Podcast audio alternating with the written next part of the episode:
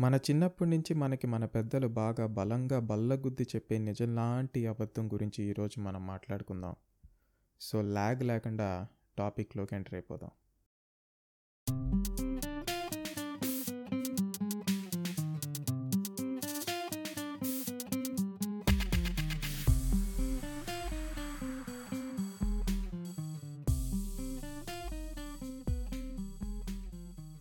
Intro music విన్నారుగా?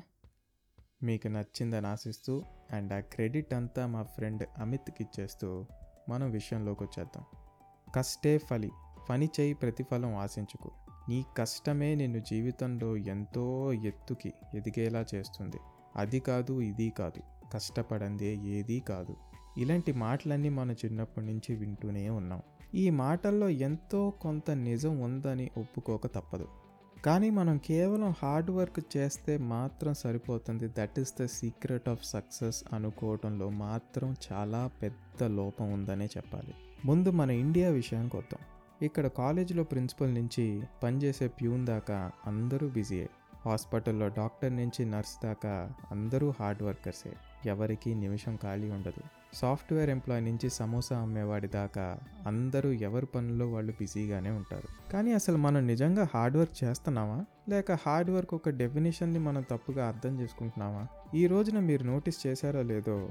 మన దేశంలో ఎవరైనా సెటిల్ అయ్యి ఒక మంచి పొజిషన్కి వస్తే అది మీ ఫ్రెండ్ అవ్వచ్చు రిలేటివ్ అవ్వచ్చు నైబర్స్ అవ్వచ్చు సెలబ్రిటీస్ ఎవరైనా కావచ్చు. ఎక్కువ శాతం వాళ్ళు చెప్పే మాటలు ఏంటంటే అసలు నేను పడిన కష్టం నువ్వు పడగలవా? అసలు నేను ఎన్ని కష్టాలు పడి పైకొచ్చానో నీకు తెలుసా? ఒకసారి తిండి ఉండేది కాదు. ఒకసారి కేవలం ఒక పూటే భోజనం చేసేవాడిని నాకు అప్పుడు చెప్పులు కొనడానికి డబ్బులు లేక చిరిగిన చెప్పుకి పిన్ను గుర్చుకుని మరీ వాడేవాడిని అని ఏదో ఒక poor to rich man scenario చెప్పే ప్రయత్నం ప్రతి ఒక్కడు చేసే ఉంటాడు. దీన్నే మనం టెంప్లేటెడ్ స్పీచ్ అని అంటాం. ఇక్కడ టెంప్లేట్ ఏంటంటే పైకి వచ్చే ప్రతివాడు నేను చిన్నప్పుడు కష్టపడి వచ్చాను తిండి లేక ఇబ్బంది పడ్డాను. వారానికి ఒక చొక్కానే మార్చేవాడిని. ప్యాంటు చిరిగిపోతే కుట్టుకుని వేసుకునేవాడిని అని చెప్పడం లాంటివి అనమాట నవ్వు వచ్చే విషయం ఏంటంటే అసలు ఇవేమి చేయకుండా పైకి వచ్చేవాడికి అసలు మర్యాదే లేకుండా పోయింది మన దేశంలో. సో పస్తులు ఉండకుండా ప్లాట్ఫామ్ మీద పడుకోకుండా ఒకడు పైకి వస్తే వాడి మీద మనం జలసీతో రగిలిపోతాం. అదేంటి?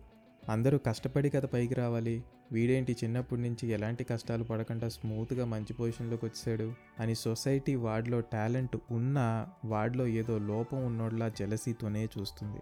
నేను ఇటీవల ఒక ఆర్టికల్లో చదివి షాక్ అయిన విషయం ఏంటంటే ఈ రోజున చాలామంది successful business man and entrepreneurs వాళ్ళు నిజంగా కష్టపడకపోయినా సొసైటీలో గుడ్ విల్ కోసం ఈ పూర్మెన్ టెంప్లెట్ స్పీచ్ని వాడుతున్నారంట.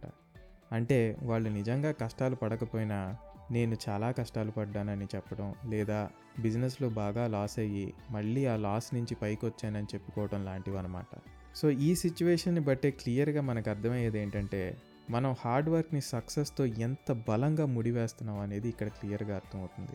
డబ్బున్న తండ్రికి పుట్టిన ప్రతివాడు ఎదవ కాదు. అలా అని పేద తండ్రికి పుట్టిన ప్రతి కొడుకు కష్టపడతాడని ఎక్కడా రూల్ లేదు. కానీ ఇక్కడ మనం లోతుగా ఆలోచించాల్సిన విషయం ఒకటి ఉంది. నేను కష్టపడి పైకొచ్చానని చెప్పే ప్రతి ఒక్కడు కష్టపడింది వాడు పైకి రావడానికి కానీ నువ్వు సుఖపడ్డానికి కాదుగా. వాడు లైఫ్లో సెటిల్ అవ్వడానికి పడిన స్వార్థంతో కూడిన కష్టాన్ని ఏదో అది నేను నీ కోసం చేసిన సాక్రిఫైస్ లాంటిదని చెప్పే ప్రయత్నం చేయటంలో మనోళ్ళు పిహెచ్డి చేశారనే చెప్పాలి. ఇంకా కొంచెం క్లారిటీతో చెప్పాలంటే నీ దగ్గర డబ్బు లేకపోయినా నీకు సొంత ఇల్లు తీసుకోవాలన్న కోరిక ఉంది కాబట్టి నువ్వు ఈఎంఐలో ఇల్లు తీసుకుంటావు. అది ప్రతి నెల కష్టపడుతూ కడుతున్నప్పుడు మార్కులు సరిగ్గా తెచ్చుకోనప్పుడో లేక బాగా ఆడుకుని ఇంటికి వచ్చిన పిల్లాడిని చూసి తండ్రికి వచ్చే కోపం లాంటిదన్నమాట. ఎరా నీకోసం కష్టపడి ఇల్లు కొని దానికి నెల నెల కాలు చెయ్య కూడా తీసుకొని ఈఎంఐలు కడుతుంటే నువ్వేమో మ్యాథ్స్లో ఫెయిల్ అవుతావా? అది సరిపోక ఊరంతా బలాదూర్ తిరిగొస్తావా అని కింద పడేసి దబా దబా బాగుతాడు కానీ ఇక్కడ అసలు నిజం ఏంటంటే వాడు ఇల్లు కొందాం అనుకున్న టైంకి పాపం వాడు పుట్టనే లేదు. కానీ వాళ్ళ నాన్న మాత్రం వాడు పుట్టాక వాడిని అడిగి వాడు సెలెక్ట్ చేశాక వాడి కోసం ఆ ఇల్లు కొన్నట్టు ఒక గిల్ట్ ఫీలింగ్ని వాడి మీద వేసి నేను ఎంత కష్టపడుతున్నా చూడరా ఎదవా అని వీడిని రెగ్యులర్గా చితకబాదే ప్రోగ్రాం పెట్టుకుంటాడు. సో ఈ కన్ఫ్యూషన్లో పిల్లాడికి అసలు కష్టపడటం అంటే ఏంటనే డెఫినేషన్ చివరి వరకు తెలియక రేపు పాపం వాళ్ళ తండ్రి చేసిన తప్పునే రేపు వీడు కొడుకుతో కూడా చేస్తాడు. ఒకప్పుడు సినిమా హీరోలు మరియు డైరెక్టర్లు ట్రైన్ ఎక్కి చెన్నై వెళ్ళి ప్లాట్ఫామ్ మీద పడుకుని ఎంతో పెద్ద పెద్ద స్టార్స్గా ఎదిగారు కదా అని నువ్వు కూడా మీ ఊరు నుంచి బ్యాగ్ సర్దుకుని హైదరాబాద్ బస్ ఎక్కితే నీకు మిగిలేదా ఆ ప్లాట్ఫామే.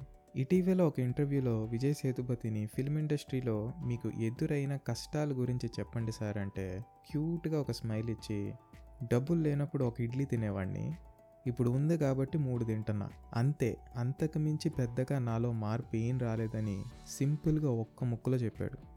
మళ్ళీ ఆ తర్వాత యాంకర్కి ఏం అడగాలో అర్థం కాలేదు. రవితేజ ఆర్జీవి పూరి జగన్నాథ్ లాంటి సెలబ్రిటీస్ ఎంతోమంది దగ్గర నాకు నచ్చిన కామన్ పాయింట్ ఇదే. They never glorified they hard work and struggles. మీరు వీళ్ళ ఇంటర్వ్యూస్ ఎన్ని చూసినా ఒకవేళ వాళ్ళు ఇనీషియల్ డేస్లో పడిన స్ట్రగుల్స్ గురించి చెప్పాల్సి వస్తే దానికి కామెడీయో లేక సర్కాజం యాడ్ చేసి మనకి లైటర్ వేలో కన్వే చేస్తారే తప్ప దాన్ని ఒక ఎమోషనల్ డ్రామా లాగా ఎప్పుడూ పోర్ట్రే చేయరు. అందుకే నువ్వు కష్టపడి పైకి వచ్చినా రేపు ఆ కష్టం కథలో కనపడకుండా ఎదుటివాడికి హ్యూమర్తో చెప్పే ప్రయత్నం చేయి. అంతేగాని దాన్ని ఒక సెంటిమెంట్ డ్రామాలా దయచేసి మార్చకు. ఎందుకంటే అది లైఫ్లో నువ్వు బాగుండాలన్న స్వార్థంతో నువ్వు పడిన కష్టం.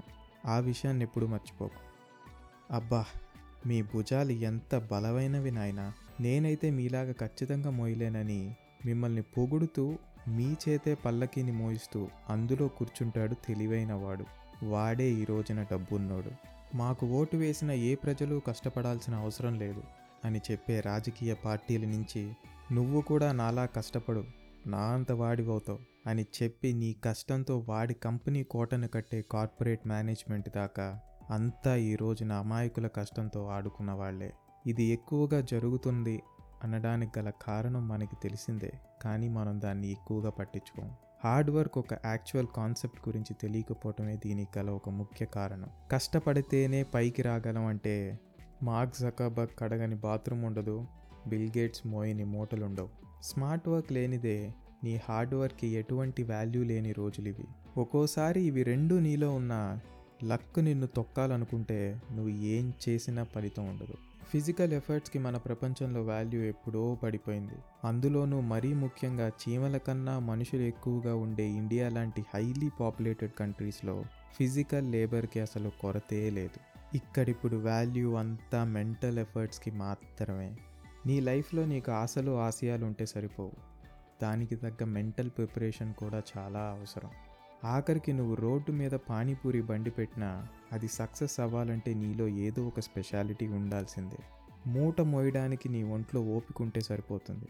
కాల్ సెంటర్లో ఉద్యోగం రావడానికి నీకు మంచి ఇంగ్లీష్ ఉంటే పని అయిపోతుంది కాల్ సెంటర్లో పనిచేయడం అనేది సూట్ వేసుకుని ఏసీ రూమ్లో మూట మోయటం లాంటిది. నేను కూడా ఒకప్పుడు అందులో పనిచేశాను కాబట్టి అనుభవంతో చెప్తున్నా. మీ కెరియర్ ఎర్లీ స్టేజెస్లో హై శాలరీస్ ఇచ్చి మిమ్మల్ని అట్రాక్ట్ చేసి వాళ్ళ వైపు లాక్కునే ట్రాప్లో మాత్రం పడకండి.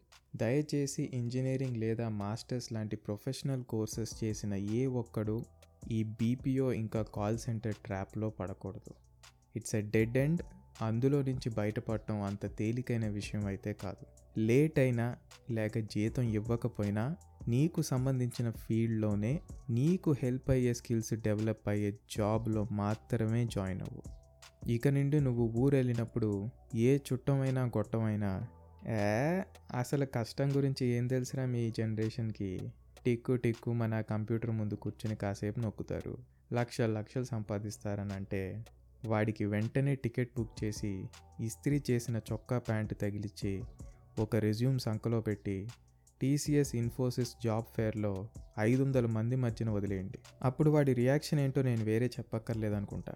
మళ్ళీ సాఫ్ట్వేర్ వాళ్ళ గురించి కాదు కదా కనీసం సిటీలోకి అడుగు పెట్టే సాహసం కూడా చేయడు. సో మా జనరేషన్ గొప్పది మా జనరేషన్లో పడిన కష్టం మీకేం తెలుసు అనే వాళ్ళ ముందు గట్టిగా ఒక నవ్వు నవ్వి పక్కకి వెళ్ళిపోండి వాళ్ళతో ఆర్గ్యుమెంట్ అనేది టైం వేస్ట్ కన్నా దారుణమైంది.